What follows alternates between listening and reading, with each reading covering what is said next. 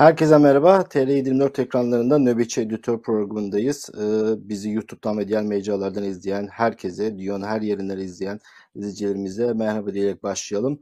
Bugün e, iç siyaset yoğun bir gündü. Grup toplantıları vardı. İyi Parti normalde çarşamba yapardı grup toplantısını. O da salıya yaptı. Akşener epey de malzeme verdi. Onunla başlayacağız. E, Meral Akşener biliyorsunuz bir Lütfü Türkan krizi var İyi Parti'de. Bingöl'de bir e, şehit yakınına küfrettiği, önce reddetmişti sonra da küfrettim dedi, özür diledi.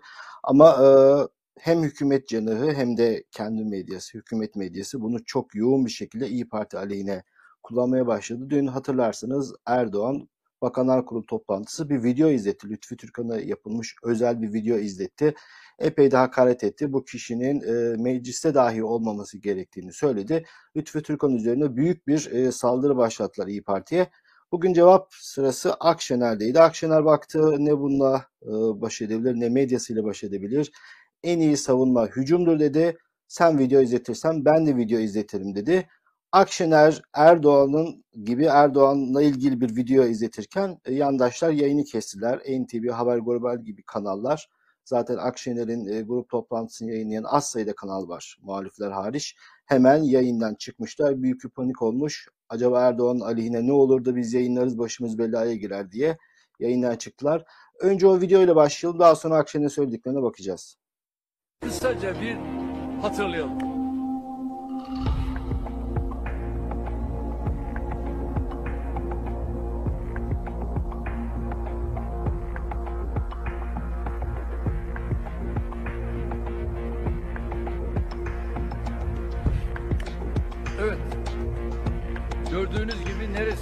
Tutsanız rezillik. Neresinden tutsanız terbiyesizlik. Neresinden tutsanız saygısızlık. Neresinden tutsanız alçaklık olan bir skandalla karşı karşıyayız. Sayın seyirciler, Başbakan Erdoğan terörle müzakere sürecinde yaşananları halka hazmettirmek için kurulan akil insanlar heyetini Kayseri'de protesto eden şehit aileleri ve Gaziler Derneği üyeleri için bir avuç çapulcu ifadesini kullandı. Benim eşim Siirt'te şehit görüntüler Başbakan Erdoğan'ı çok rahatsız etmiş. Rahatsız etmiş ki bu tepkiler için yaygara diyor. Bir şehidimiz olduğu zaman Türkiye'de nasıl yaygaraların koparıldığını görüyoruz değil mi? Şehitlerden de kelli olarak bahseden Başbakan Erdoğan hakkında açılan 3 kuruşluk tazminat davası sonuçlandı. Erdoğan hakkında açılan davadan mahkum oldu. Senin abin de bu mesleğe seçmeseydi dedi. Onu karıştırma şimdi dur.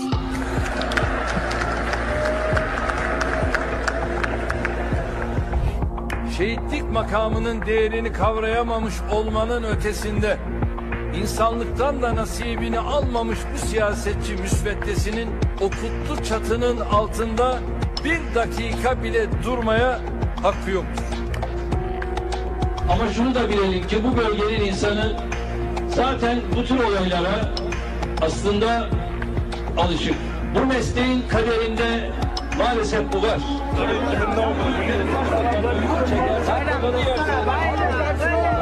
Nankörlük yapma otur otur. Nankörlük yapma otur.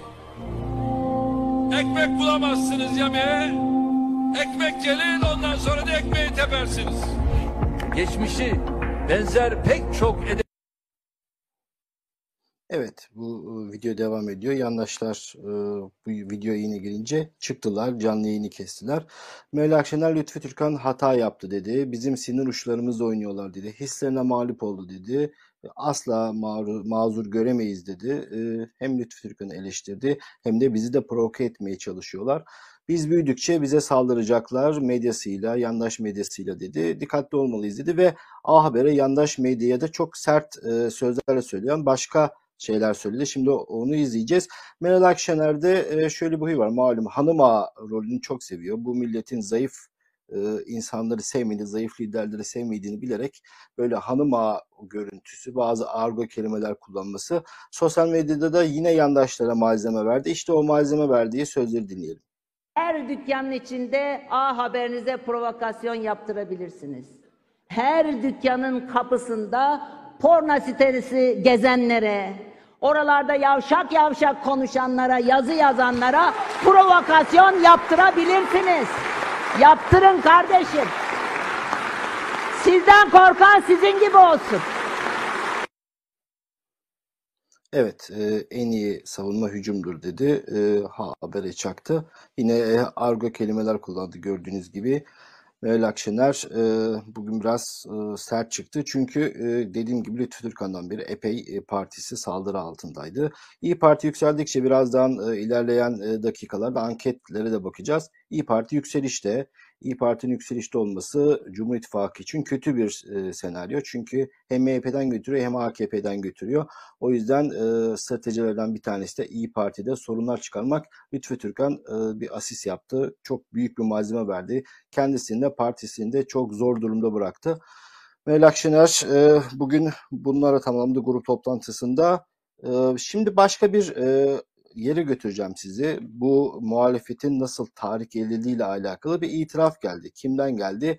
E, duayen e, bir alim Sedat e, Peker'den geldi. E, Sedat Peker dün attığı tweetlerde bazı şeyler anlattı. Genelde e, kendisine daha önce silahlanın çağrısı yaptığı için takipsizlik veren savcının şimdi dava açtığına insanlar yoğunlaştılar ama Sedat Peker çok önemli bir ayrıntı anlattı. Şimdi ekranda geliyor. Bu bir seri seri olarak bakacağız. Şimdi e, Meral Akşener silahlanın e, çağrısından sonra bir e, dava açmış Sedat Peker hakkında. Şimdi Meral Akşener'e karşı bir hamle yapması lazım. Sedat Peker'in Meral Akşener'e cevap vermesi lazım. Sedat Peker diyor ki o zaman benim videolarımı, benim tweetleri bana hazır gelirdi. AKP'nin videolarını hazırlayan, AKP'nin tweetlerini hazırlayan insanlar bana tweetler gönderirdi ve ben o tweetleri aynen yayınlardım diyor. Ve Meral Akşener'le daha önce iki defa telefonda gör, iki defa görüşmüş yüz yüze. Normal görüşmeler ama o görüşmeleri bakın nasıl sunmuş ilerleyen tweetlerde onu anlatacak. İşte o barmen cinayetinden sonra beni niçin aradığını istersen o zaman suç duyurusunda bulun.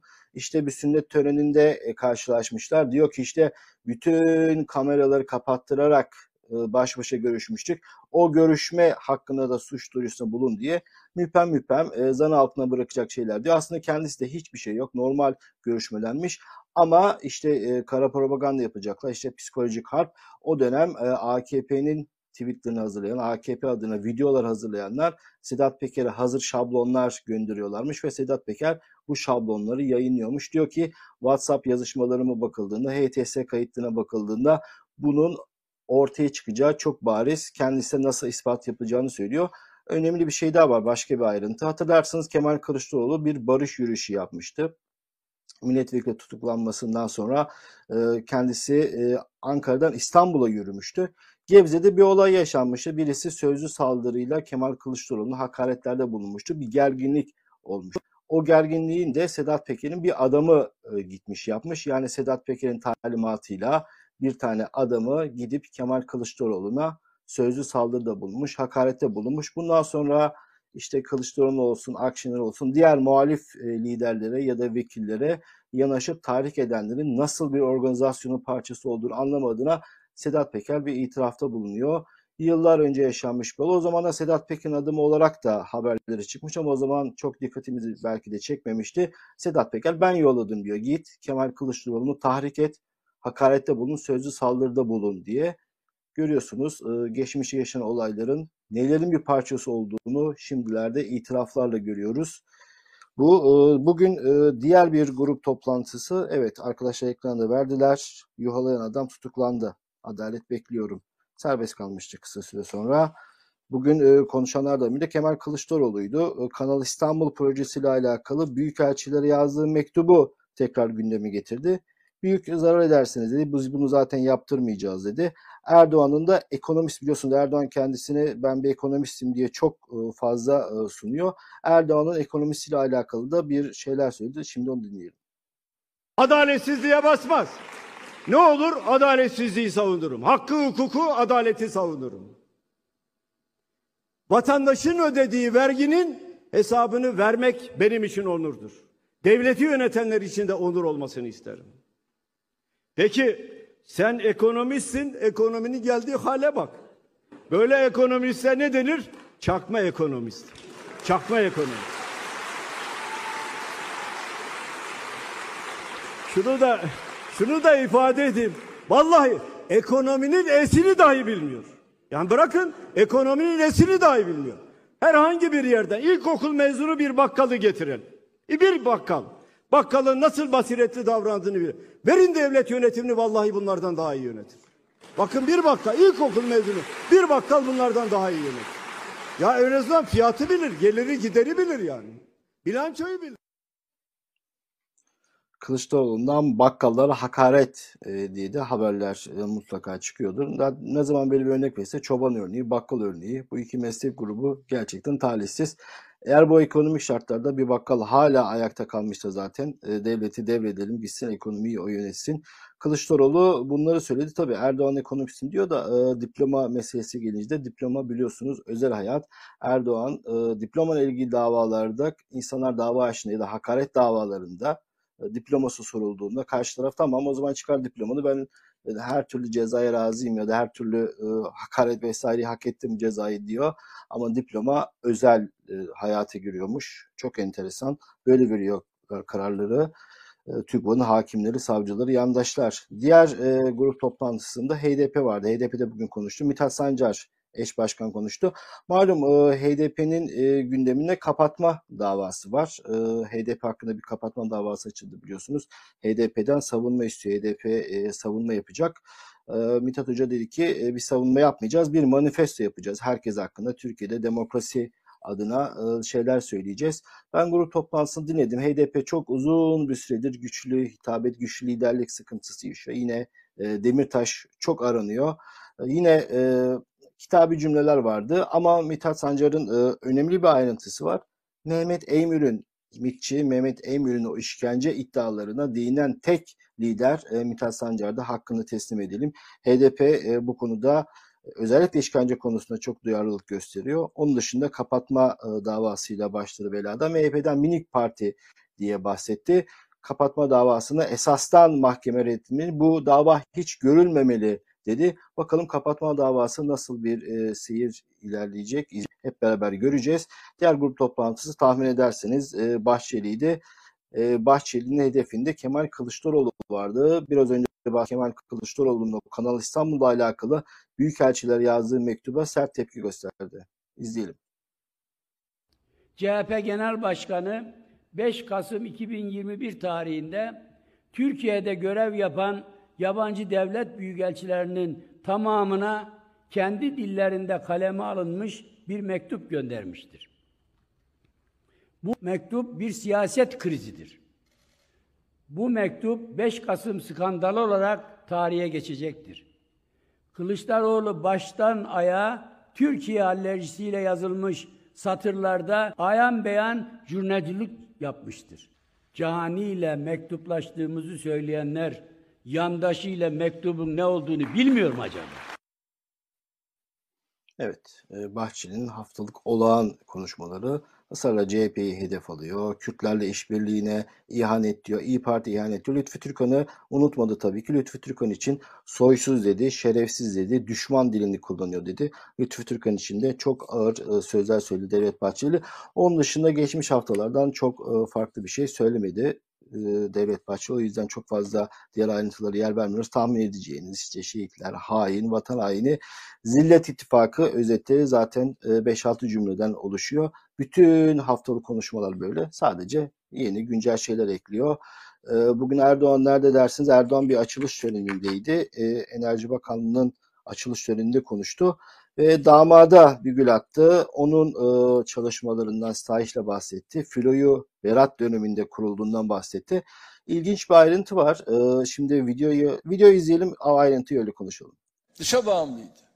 Ciddi kaynak ayırdığımız, büyük meblağlar harcadığımız bu çalışmalardan maalesef yakın tarihe kadar olumlu bir sonuç çıkmadı. Daha önce kiralama veya benzeri yöntemlerle yürütülen bu faaliyetleri biz kendi milli imkanlarımızla sürdürmeye karar verdik. O dönemki Enerji ve Tabii Kaynaklar Bakanımız Berat Albayrak ile Selefi Fatih Dönmez kardeşimiz alınan bu kararı titizlikle hayata geçirdi. Fatih Dönmez dedi de şu kombileri kısın enerji faturaları düşürürsünüz diyen Enerji Bakanı. Şimdi ilginç bir şey var. Bu havuzda bu habere baktığınızda e, Berat faslından bahsederken havuz şöyle yazmış. O dönemki Enerji ve Tabii Kaynaklar Bakanımız Sayın Berat Albayrak ve Fatih Dönmez. Yani e, Erdoğan'ı dinledik. E, Sayın Berat da demiyor. Ama havuz yazarken bile hala Berat için ben Sabah gazetesinden okudum. Sayın Berat Albayrak diyor. Diğerinde de normal Fatih Dönmez diye e, bahsediyorlar. Enteresan. Normalde motomot tırnak arası konuşmalar olduğu gibi verilir. Havuz yazarı Serhat biliyorsun sabahın e, sahibi Serhat. Erdoğan ailesi de Serhat bakıyor işlere. E, öyle bir e, haber veriyorlar ki adamın söylemediği şeyi bakın. Şimdi arkadaşlarımız ekrana getirdi. Sayın Berat Albayrak. sayın falan da demiyor gerçi.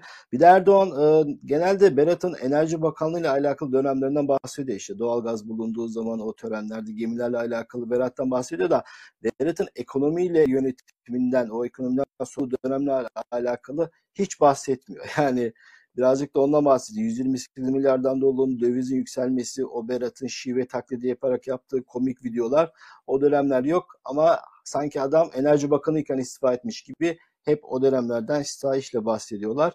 İlginç. Erdoğan'ın yarın e, bir konu olacak. Sürpriz bir konu, e, sürpriz bir ziyaret olarak düştü gündeme. Saadet Partisi Başkanı Karamollaoğlu ile görüşecek. İlginç. E, planda yoktu, programlarda yoktu. Daha önce de birkaç kez bir araya gelmişlerdi. Külliyede olacak görüşme.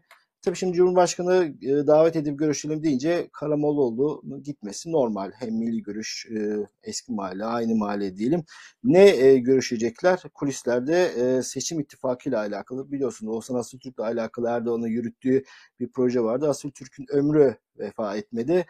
E, Temel Karamollaoğlu'na acaba ne diyecek? Hani o film repliklerinde olur ya sana reddedemeyeceğim bir teklifte bulunacağım mı diyecek? Yoksa başka önünde dosya atıp şantaj mı yapacak? Hep beraber göreceğiz. E, biliyorsunuz yandaş medyada Karamollaoğlu'yla alakalı bin bir türlü hakaret e, olmuştu. Kendisiyle alakalı, şahsıyla alakalı geçin eşi. Eşi biliyorsunuz İngiliz. Eşin İngiliz olmasından tutun neler neler, ne senaryolar yazmışlardı, ne hakaret etmişlerdi. Bakalım bu görüşme sonrası bu yayınlar nasıl olacak? Normalde e, görüşme külliyede olacak. Oğuzhan Asıl Türk'ün vefatı yüzünden Erdoğan'ın belki taze için gitmesi beklenebilirdi. Ama görüşme külliyede olacak. Erdoğan şu sıralar çok fazla e, seyahat etmemesi üzerine kurulu bir program yürütüyor. Bu ziyareti de takip edeceğiz. Nasıl bir politika değişikliği olacak hep beraber göreceğiz. Karamollaoğlu kendisini bağlayan çok şeyler söyledi ama burası Türkiye. Siyasetçilere güven olmaz. Hele hele bu mahalledeki siyasetçilere, sağ siyasetçilere hepsine de özellikle bunların çok fazla sabıkası var. Güvenmek pek mümkün değil. E, her şeye hazır olmak lazım. E, bugün e, sosyal medyada ve haberlerde Erdoğan'ın önüne son konulan anket diye Mustafa Şen AKP'li Arge'den sorumlu. Onun sunduğu bir anket çok dolaşmıştı. Şu anda ekranı görüyorsunuz. AKP 38.5, CHP 25.3, İyi Parti 12. İyi Parti hepsinden yukarıda MHP'yi kastederek söylüyorum. HDP 9.2, MHP 9.9. Ee, Cumhur İttifakı'nın toplamda %50'yi geçmediği e, çok yorumlandı. İyi Parti'deki yükseliş dikkat çekti. CHP zaten fix hep 25 yazıyorlar. Ben biraz daha yüksek olduğunu düşünüyorum. Neticede bu bir AKP anketi. O yüzden e, Erdoğan'a konulan son anket olarak sundular. O yüzden e, şu an konuşuyoruz. Gördüğünüz gibi son anket bu AKP %40'ın altında. %37'ye de düştüğünü söylemişti Mustafa Şen. %37'yi de görmüştü, %39'u da görmüştü. Ama 40'ın altında olması bir düşüşü e, gösteriyor, işaret ediyor. Gördüğünüz gibi diğer küçük partiler işte Deva Partisi 1.7, şu sıralarda Babacan biraz daha e, gündemde. Davutoğlu 1.1, diğerleri küsuratlı. Memleket Partisi 0.6. Ben o kadar bile olduğunu zannetmiyorum. İnsanların böyle bir parti olduğundan da çok fazla haber olduğunu zannetmiyorum. Ama e, son anketi de böylece vermiş olalım. Bir sonraki haberimize geçelim. Biliyorsunuz Mehmet Eymür'ün e, e, sözleri çok gündem olmuştu. Hem işkenceyle alakalı söylediği mitçi gazeteciler e, ağır ilgili konuşan, Efe Avcı ilgili konuştu birkaç gün süren bir röportajda epey şey söylemişti. Mehmet Emir aslında zaman zaman konuşur. Bir gündem olur. Daha sonra unutulur. Daha sonra Mehmet Emir tekrar konuşur. Tekrar gündem olur. Mehmet Emir birazcık böyle. MİT eski kontrol daire başkanı.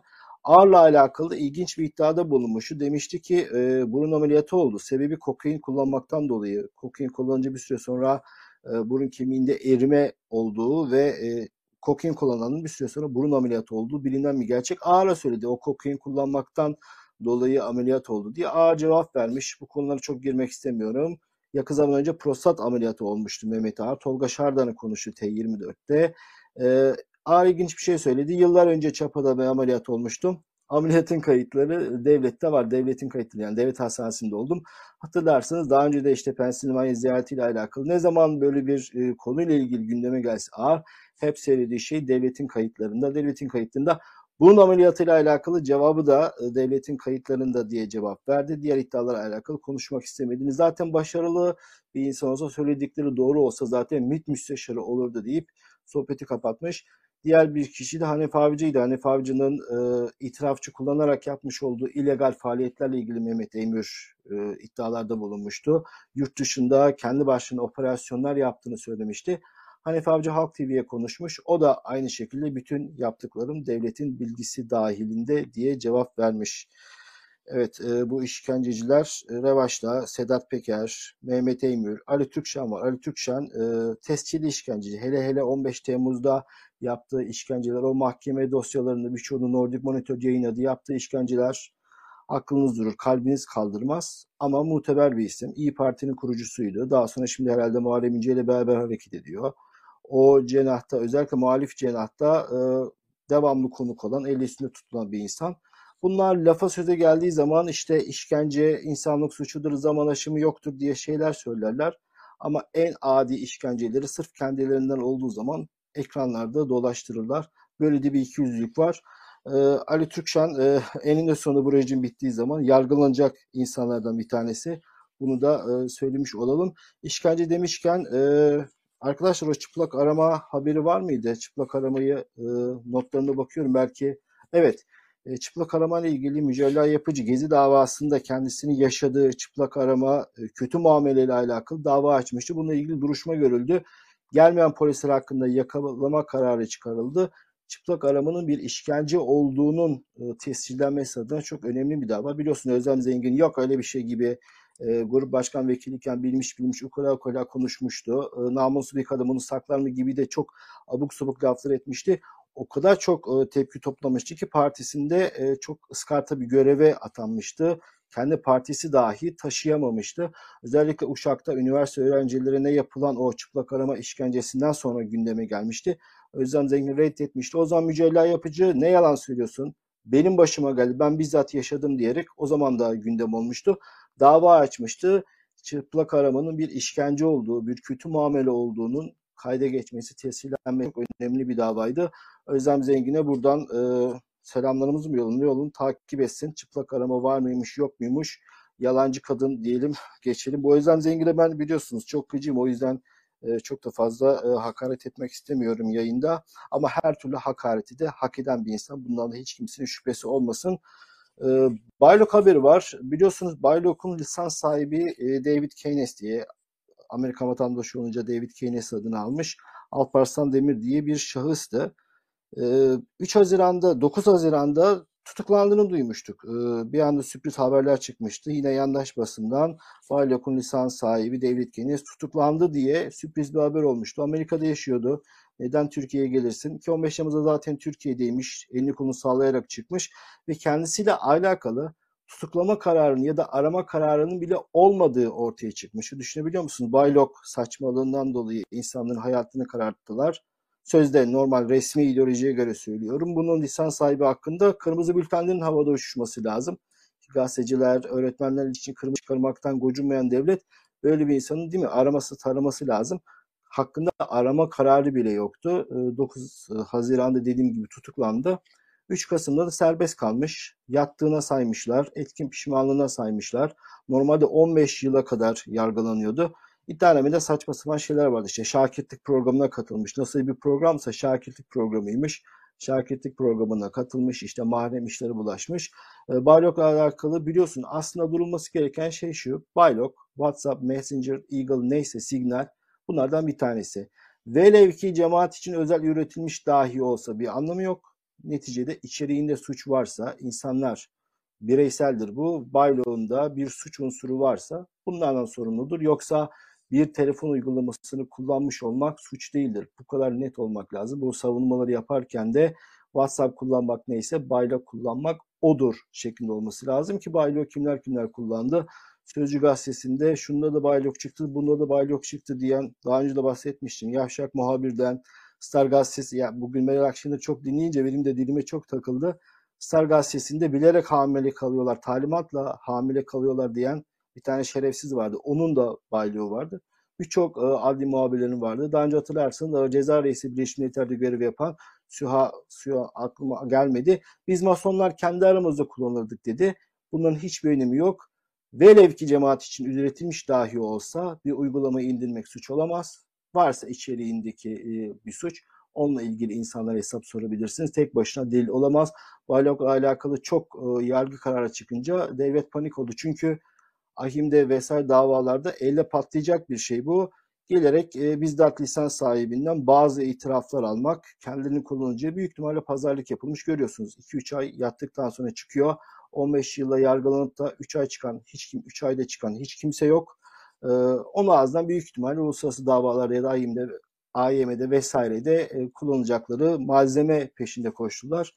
Belki de istediklerini aldılar. Anlaşma buydu. Onu da ayrıntılarını ileride öğreniriz. Ortaya çıkar. Son haberimiz e, Çiftlik Bank'la alakalı. Tosuncuk deniyor. Gerçi ben bu ifadeyi kullanmıyorum. O kadar büyük hırsızlar varken gücümüz Tosuncuğa yetiyor. Yine e, KC'ye Tosuncuk yazmışız. E, Mehmet Aydın vardı. E, biliyorsunuz abisi Fatih Aydın vardı. Hatta hatırlarsınız havaalanından Fenerbahçe formasıyla çıkartılınca Fenerbahçe kulübü resmi tepki göstermişti. Fenerbahçe forması giyip bir sürü kirli iş yapanlardan rahatsız olmayan kulüp e, Çiftlik Bank'ın ortaklarından Fatih Aydın'dan çok şikayetçi olmuş. Haklı bir şikayeti. Normalde emniyetin müdahale etmesi lazım. Zaten emniyeti özür diledi. İşte sağlık kontrolünden sonra bir anlık dalgınlığımıza geldik diye.